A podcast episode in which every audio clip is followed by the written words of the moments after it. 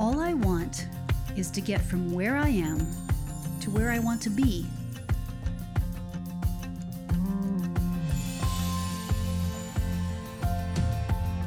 It's never easy. It seems like there's always an obstacle or a detour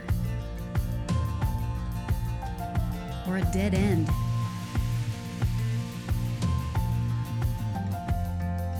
God, just show me where to go.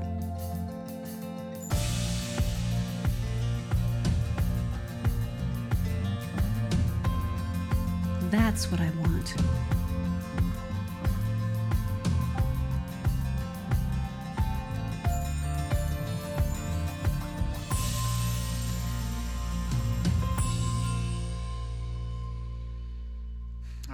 Everybody, welcome to Eaglebrook Church. It's really good to have you with us today. If you're watching online or you're at one of our campuses, what a sad week. I mean, every morning you just wake up and it's a, a new tragedy. And for many of us here, it's more than just something you read about in the news. There was a very personal emotion for you in all of this.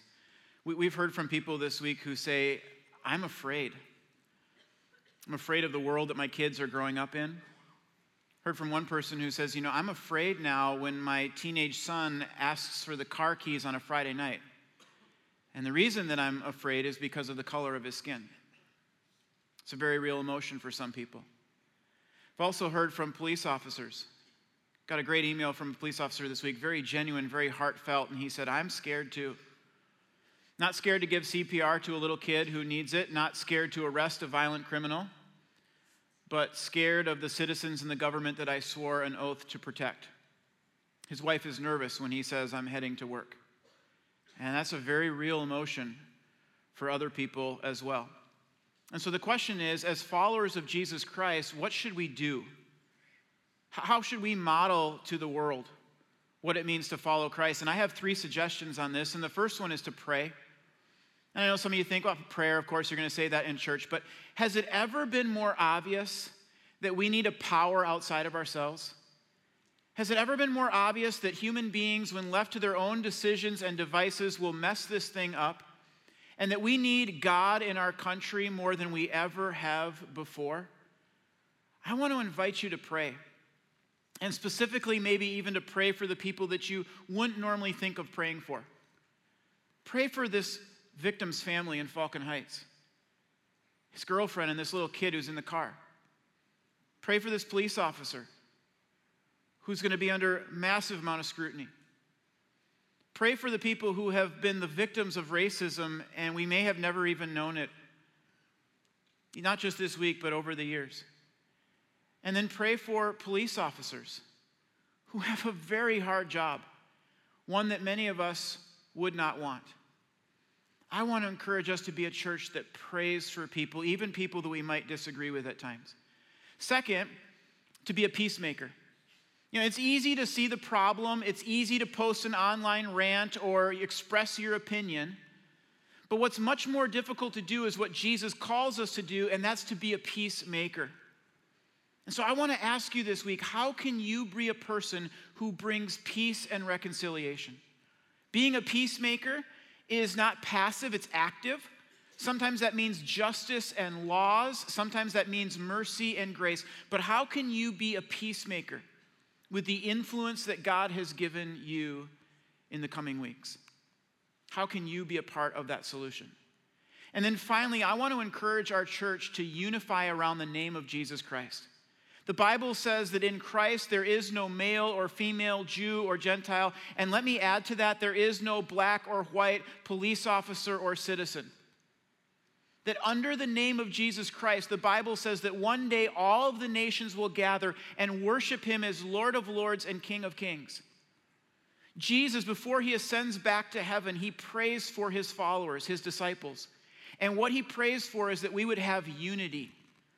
Not political unity, not necessarily unity on our opinions about things, but that we would be unified under the name of Jesus Christ and a belief that Jesus Christ is the only one who will truly offer peace and hope to this world and to our lives. And so, can we unify under his name? My wife texted me a verse yesterday It was Proverbs 18:5. And I want to leave you with this. It says, The name of the Lord is a strong fortress. The godly run to it and they are safe. The name of the Lord is a strong fortress to protect you. And when you run to it, no matter how many fears you might have or how much confusion and anger you might have, when the godly run to his name, they will be safe. With that, we are going to move on now into a series that we've been in for the last several weeks. It's called That's What I Want. And we are in the third week of this series. And I actually got that title from a conversation that our small group had. My wife is, um, and I are in a small group with four other couples from Eaglebrook. And one night we were talking about the topic of debt. And one person was describing what it's like to be debt free. And they said, There's freedom. There's no interest payments. There's no stressing about money. There's less fighting about money. And then they started to describe what you can do with all the extra money that you have that you're not spending on interest. And finally, one of the guys in our group couldn't take it anymore. He just blurted out, That's what I want. And isn't that what many of us want? To live a debt free kind of life. My oldest son, Micah, his baseball team this past spring planned a surprise team outing to the Twins game. They told the kids they were going to be going to uh, get team pictures taken, but really they were headed down to Target Field and they were going to have a team outing together. And part of the deal was parents had to put cash in an envelope that the kids would then get at the game and they could spend on dinner. So we were supposed to drop Micah off at 5 o'clock. At 4:30, I'm driving home from work and I get a call from my wife and she says, "How much cash do you have?" I said, "Well, I don't know." She said, "Check." So I go through my wallet and I've got 3 bucks. She said, "Oh no, I've only got 10." Now, normally $13 would be plenty of money to send your kid with for dinner. But have you eaten at a Twins game lately? Last time I went to the Twins game, I got Red Cow's 60 40 burger it's 60% beef and 40% bacon. When I heard 40% bacon, I was all in. I would have paid 50 bucks for that burger. So I considered the $14 that it cost me a complete bargain. But my point is, the Twins game is very expensive. And so I said, I don't think $13 is going to cover his dinner. Sarah said, Well, what are we going to do? I said, There's only one thing we can do take money from our kids. so I got home and I burst into my son Hudson's room searching for all of his cash. We've never done this before, so my six year old daughter was screaming. my four year old son Jasper had a complete meltdown.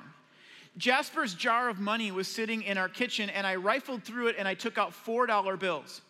Right away, Jasper starts screaming, Don't take my paper money. I said, I left your coins. But he's smart. He knows it's all about the George Washingtons. And so he kept saying, Don't take my paper money. It was so bad that about an hour later, we were at my other son's baseball game, and Jasper was still upset. I didn't want to get out of the car because Jasper kept saying, Daddy took my paper money. so finally, I turned to him and I said, Jasper, how about I give you more money back than I took? He kind of wipes his tears, and through his tears, he goes, How much? I said, Well, I took $4 from you. How about I give you $5 back? And he kind of wipes the tears and he goes, Okay. And we were good to go after that. And so now I've got to pay a loan, that interest on a loan that I took from my four year old. And all of this goes to reinforce what the Bible said thousands of years ago the rich rule over the poor, and the borrower is slave to the lender. Which means every time you sign up for debt, every time you sign off on a payment plan for a new house, car, TV, or appliance, every time you borrow money for a wedding, a trip, or to pay for your son's dinner at the Twins game, you give away a part of your freedom and you become a slave to the lender. How many of us have a brand new car or, or toy or membership or appliance and we can't even enjoy it because the payment plans are killing us? Credit card companies will tell you you can have it all in 40 easy payments. That's not true. I have never met a payment plan that was easy. Payment plans enslave you to people who don't know your name and they don't care. The borrower is slave to the lender. But if the statistics are correct, about six out of 10 Americans have non mortgage, non school loan kind of debt. And by the way, for the purpose of this message, when I use the word debt, that's what I'm referring to. Not talking about a mortgage, not talking about a school loan to get you through med school, or even a loan to start a business. That's debt that's considered appreciable in value. I'm talking about depreciable debt, like car loans and credit card payments and that kind of thing. About 60% of Americans have debt like that. Not only that, but about 60% of Americans also say that they are living paycheck to paycheck, which means there's no cushion.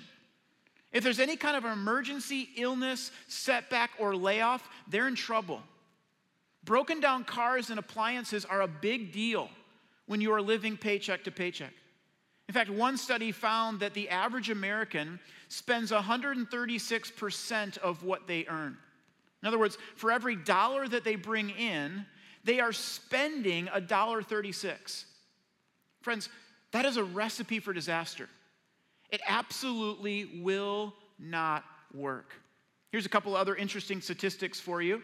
2015 American Household Survey found that the average American has $5,700 in credit card debt. That's just credit card debt, no other kinds of debt. If you take out all the Americans who have no credit card debt whatsoever, that number goes up to an average of 16,000 in credit card debt. What was interesting about this survey for me, or this study, was that millennials and boomers have the least amount of credit card debt of anyone. Now, some of that makes sense when you consider their life stage. But for all of us who rag on millennials, let's remember that the under 35 age demographic has less debt than anyone else. Maybe that's because they have seen firsthand the damage that debt can cause. And debt can cause damage. 52% of American marriages end in divorce. Number one cited reason money. 2015 American Psychological Association survey found that money was the number one cause of stress in people's lives. 64% said it was a significant cause of stress. What was surprising to me was the age demographic, or the demographic rather, that has the most stress over money people who make over a million dollars a year. They live with this fear of losing it all and having to adjust their lifestyle. Again, all this reinforces what the Bible said thousands of years ago that the borrower is slave to the lender. But if all this is true, then why do people continue to take on debt? I think there's at least three reasons why. One is that debt is normal. Many of us have grown up in a world where debt is expected, it's unavoidable, it's even a virtue for some. For instance, last year I was at Kohl's and I was buying some clothes, and so I brought my stack of clothes up to the register. And the clerk looked at me and she said, Would you like to open a Kohl's card? I mean, how often do you hear that at a store these days? I said, Absolutely not. I have one credit card. I don't do store credit cards. She said, You can save 30% if you register today. Now, I had a pretty good stack of clothes, and so that was going to be about 40 bucks. And so my plan was I'll fill out all the paperwork and then I'll cut the card up when I get it. Guess what? I got rejected. Why did I get rejected? Because my wife and I paid off our mortgage last year. Do you know what happens to your FICO score when you stop borrowing money? It goes down. They literally don't trust you anymore. They're like, wait a minute, what's going on with that guy over there? Financial expert Dave Ramsey says we worship at the altar of FICO. It's like debt has become a virtue. Second reason why many of us take on debt is this debt is so easy and available. I get letters in the mail all the time that say, You, yes, you, Jason Strand, you are pre approved. And I'm thinking, I have been looking for approval my whole life. Thank you for pre approving me. Or, or I'll get these letters that will say, You are among the select few the prestigious, the preferred. I'll bet you don't get those ones, do you? because I'm in the select few. And it all comes with a $100,000 credit line. Debt is just so easy and attainable. Another reason why people take on debt is this that debt was modeled to us. Every one of us was impacted by our parents or whoever raised us and how they handled money. And so you looked at your parents and how they saved or didn't save, how they borrowed or didn't borrow, and you did one of two things. You either emulated that behavior or you were so put off by it that you went in the opposite direction. But all of us have patterns of handling money that have been shaped into us by our upbringing.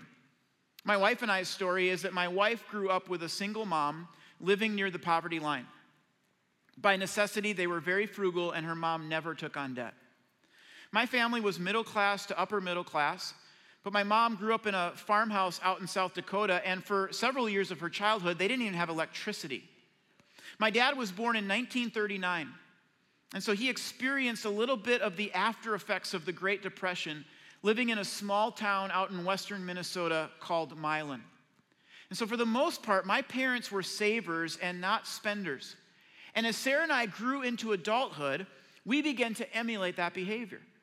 And so, when I was in college and I had a part time job that paid me $18,000 a year, it was a great part time job, I saved that money. One of my roommates spent a ton of money on a stereo system. I put it away and used it several years later on the down payment for our first house. When Sarah and I were first married, we cut out every non essential that we could think of cable, coffee, and we put all of our money towards Sarah's school loans. Then, when we moved from our first house into our second house, my wife insisted that we get a 15 year mortgage. I wasn't sure about that, but she had researched the amount of money you save on interest. And I don't share any of this with you to boast because everybody's circumstance is unique. And we had this modeled to us. But as somebody who cares about your well being, I want you to hear today that a debt free life is possible. If you feel like debt is swallowing you up, damaging your relationships, and a cause of stress and anxiety in your life, you need to know there is a better way.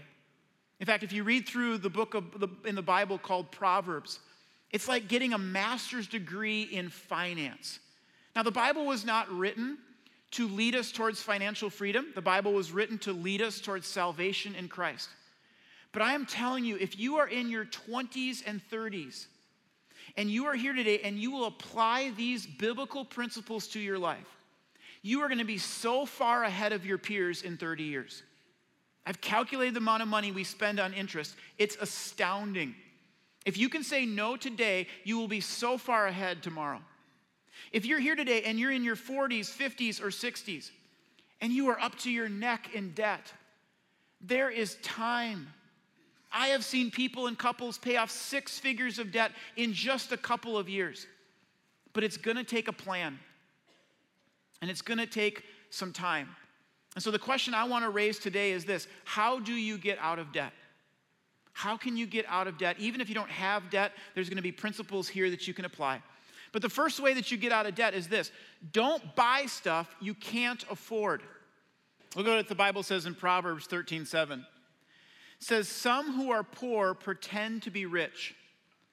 There are three groups of people in the world today there are the haves, there are the have nots, and they are the don't have what they haven't paid for. They're the pretenders. They're the pretenders. Half of the ATVs, boats, trailers, and rigs that you see breezing down the freeway these days are mortgaged to the hilt, and they're driving people to financial ruin. In fact, I was just talking to a couple recently, and they live in a beautiful house in a prestigious neighborhood. They drive luxury cars, they've got a cleaning service, they eat out at fancy restaurants every weekend, and in a moment of truth, they said to me, We are up to our eyeballs in debt. Why would you want to do that? Why would you want to pretend? I mean, I think we all know why people pretend, but wouldn't you want to be the sort of person who's above that kind of thing? The kind of person who finds their identity in Jesus Christ and doesn't feel the need to pretend to be rich? Now, before we go any further, I want to make a critical clarification here. If you have the cash, if you're not in debt, and you're generous with the money that God has given to you, you're tithing, you're giving, you're generous with that money, you don't have to feel guilty for how you spend your money. I've heard Christians say things like this Well, you can't be a Christian and drive a Mercedes. And I think, really? Does the Bible say that?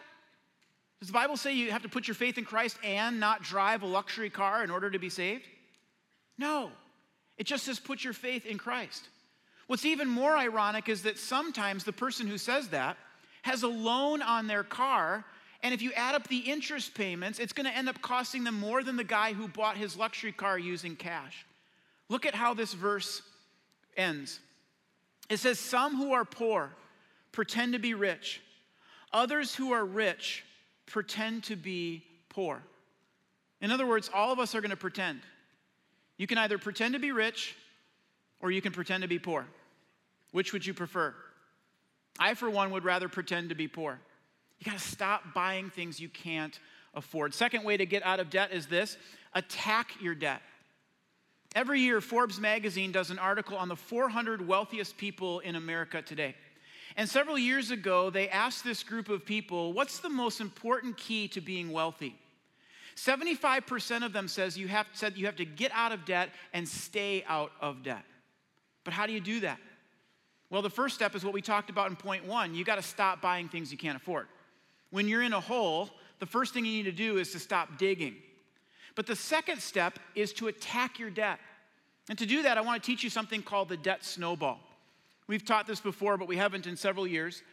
Let's just say, for example, that these represent your debts. So you owe Lowe's 450 bucks, $30 minimum payment. Target $600, $50 monthly payment. You took a loan from your parents, and then you've got a car payment as well. Here's what you're going to do. You are going to find 200 extra dollars a month.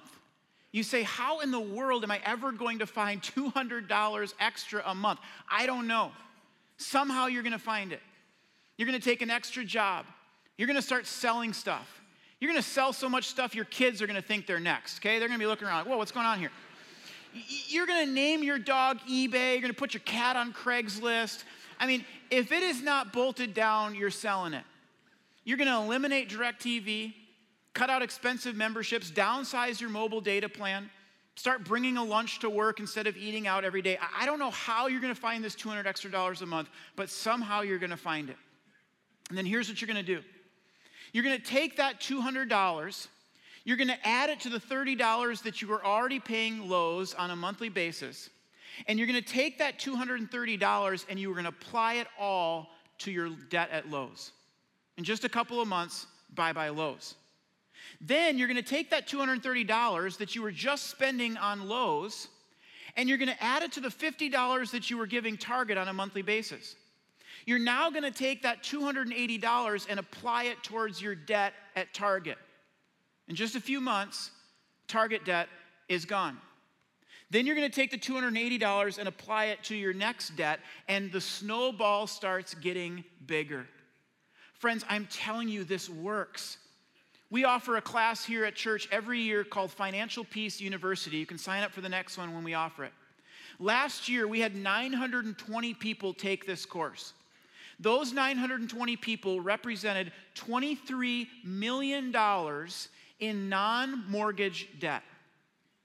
Over the course of the nine week class, this group paid off $1.1 million in debt they saved up $680,000 for a cash reserve fund, and they closed down 630 credit cards. These are not people outside of our church. These are people just like you in our church. You can do this. But it's going to take what financial expert Dave Ramsey calls gazelle like intensity. Look what the Bible says in Proverbs 6, verse 5 says, Save yourself like a gazelle from the hand of the hunter. Allow me to go Discovery Channel on you for just a moment here. Because the primary predator of the gazelle is the cheetah. And I love cheetahs. They can go from zero to 49 miles per hour in four leaps. They can reach top speeds of 70 miles per hour. How do you escape a cheetah if you are a gazelle? Here's how you don't even get close to the cheetah.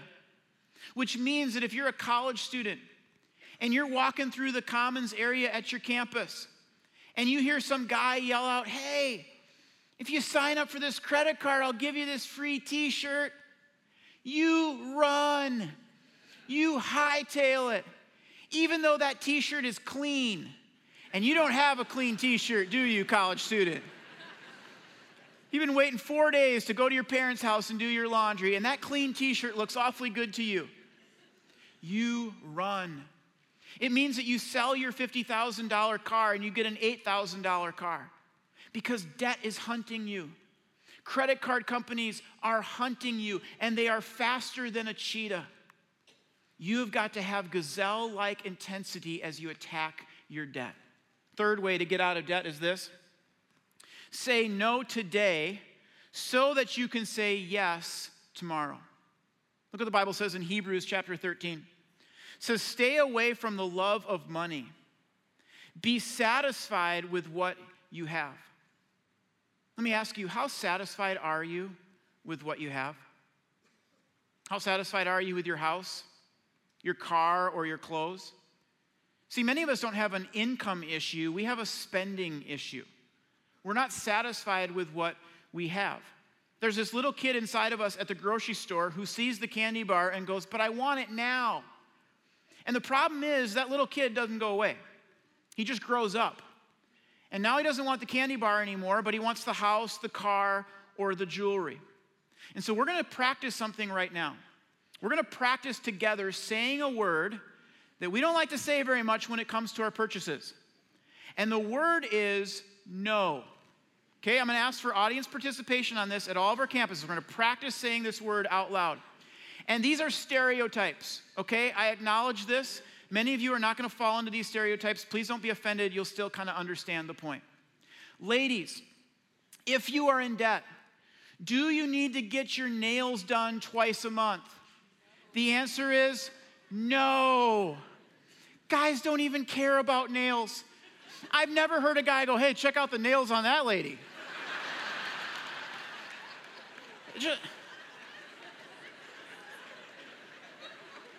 They're pretty. I know you're excited about it, but I'm just telling you, it's, it's really not that big of a deal to us. So,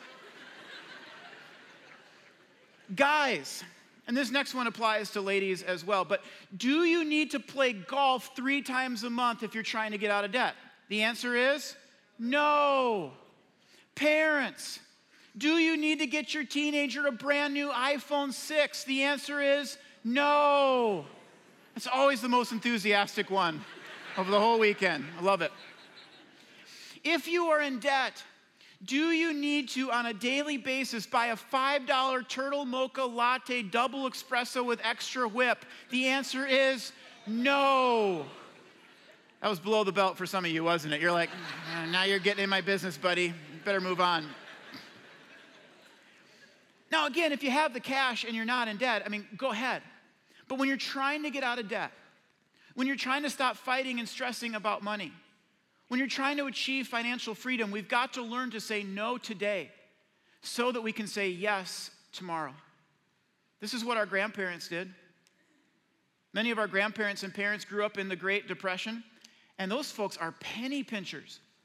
I mean, I remember one time I went over to my wife's grandparents' house and her grandma was using Target bags for their trash instead of trash bags.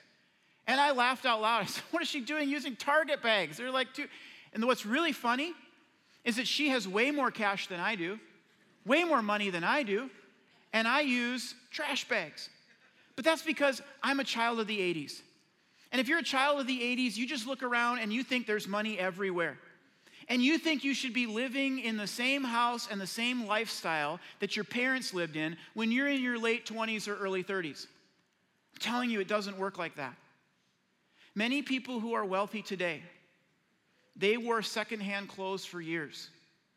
They were garage sale, hand me down kind of people. They would get used cars instead of new cars. They would use coupons let me say that again because some of you thought I said Groupon. and I know you're pumped about the $50 you saved on the Brazilian butt wax Groupon. It's an actual Groupon. I saw it last year, by the way. I didn't buy it, but I saw it. I'm talking about coupons. They save you money on things that you were already going to buy. They didn't get pop, they got water. They didn't get appetizers or desserts. It was really weird. And that's what this lifestyle is. It's a little bit weird. But guess what? Today, those people are out of debt. They're not strapped. They're not worried. And it's all because they learned to say no yesterday so they could say yes today. Now, I realize that in a church this size that there are probably many of us who have credit card debt and car payments and all that kind of thing. And I just want you to know I make as many dumb purchases as any of you do. And I have a love of things just like you have. I want a nicer house, a nicer car, all the same things. And so if you're listening to this message and you feel a sense of embarrassment or defeat, please don't.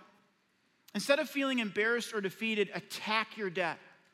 Make a commitment that you're not going to buy things that you can't afford. And then attack your debt. Do the debt snowball. And by God's grace, set a date that you want to be out of debt by. I also realize that there are many others of you who you've been doing everything right. You're working a couple jobs, you're waking up at five in the morning, you're getting home at six. You're cutting out all these non essentials from your life, and still you find yourself in debt and you have a lot of anxiety and stress over money. And I want you to invite God into your finances this week. I want you to wake up every morning and start by thanking God. It's not the dream house, but it protects you. It's not the car you've always wanted, but it gets you to where you need to go. Thank God for providing for the essentials of life that we need. And then I want you to begin to pray and make this a daily issue with God to pray and ask God to show his power and his provision through your financial situation. I also realize that there are many of you, and hopefully soon more of you, who you don't have any non mortgage debt. And I'm telling you, this is when it gets really good. I've always said that there are no U Haul trucks behind a hearse. You don't take anything with you when you die. So, why not use large portions of it to build up God's kingdom, to reach people for Christ, and to be generous towards those who are in need? It's all of God's money anyway. And He asks us to give 10% or more of it back to our local church and God's work in the world today. And I just have to tell you that because of those who, of you who do that for this, your local church, this past year we saw over 2,000 people put their faith in Jesus Christ. That's 2,000 people who are headed to heaven because they heard about Christ in this church. This spring, we are opening up a campus in Anoka. If all goes as planned, we will pay for it in cash. Think about the number of families in Ramsey and Anoka and Coon Rapids who are going to be impacted by that campus. We have helped found a theological college in Ethiopia. We've seen a network of churches there, 30,000 people begin to attend. And last year, over 2,000 of them put their faith in Christ for the very first time. We are the largest World Vision donor in the United States in Mozambique. We sponsor over 2,800 kids in that country. We have helped over 22,000 orphans in the country of Nicaragua, providing for them clean water, food, clothes, education. We're not just concerned with our church and what happens in our walls. We're concerned to help the least of these around the world. Not only that, but we try to help other churches in the Twin Cities and the five state area.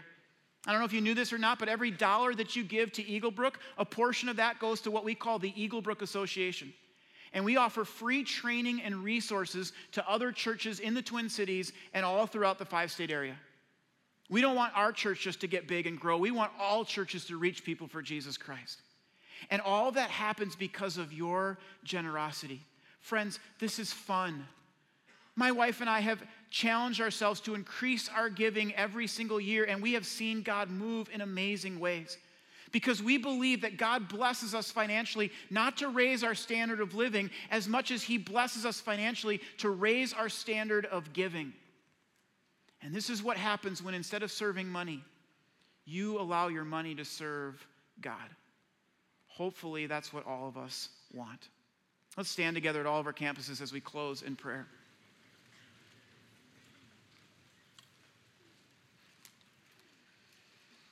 Hey, folks, every week we have a prayer team down front that loves to pray for you about anything going on in your life. But if you are struggling financially and you really want someone to pray for you about that, there's a power in prayer. I want to invite you down after the service. And if you're a person who was really hit by the events of this past week, and maybe you have a personal connection to it or there's just a lot of emotion in it for you, I want to invite you down after the service to pray with our prayer team as well. We would love to minister to you in that way if we can. All right, let's pray together as we close. God, I pray for the people here who are really strapped right now.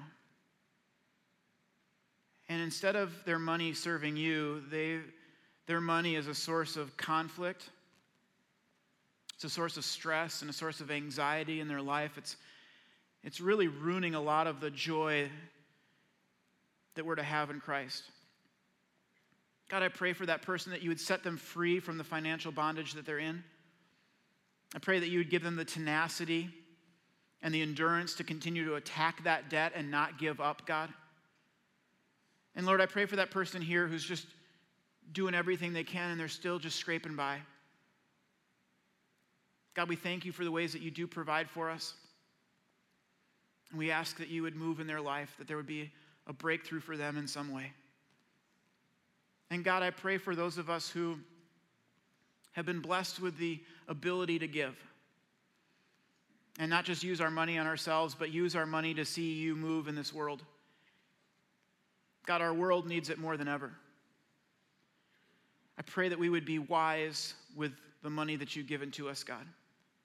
That we would use it for something that matters and that's eternal. And God, I pray for people who were personally affected by the events of this past week who are angry, who are, who are hurting. God, again, I pray that we can unite under the banner of Jesus Christ. But I also pray, God, that you would comfort them and that you would give them hope and peace that only you can give. We pray all that in Jesus' name. Amen. Again, if you want prayer, come on down. Otherwise, have a great day, everybody.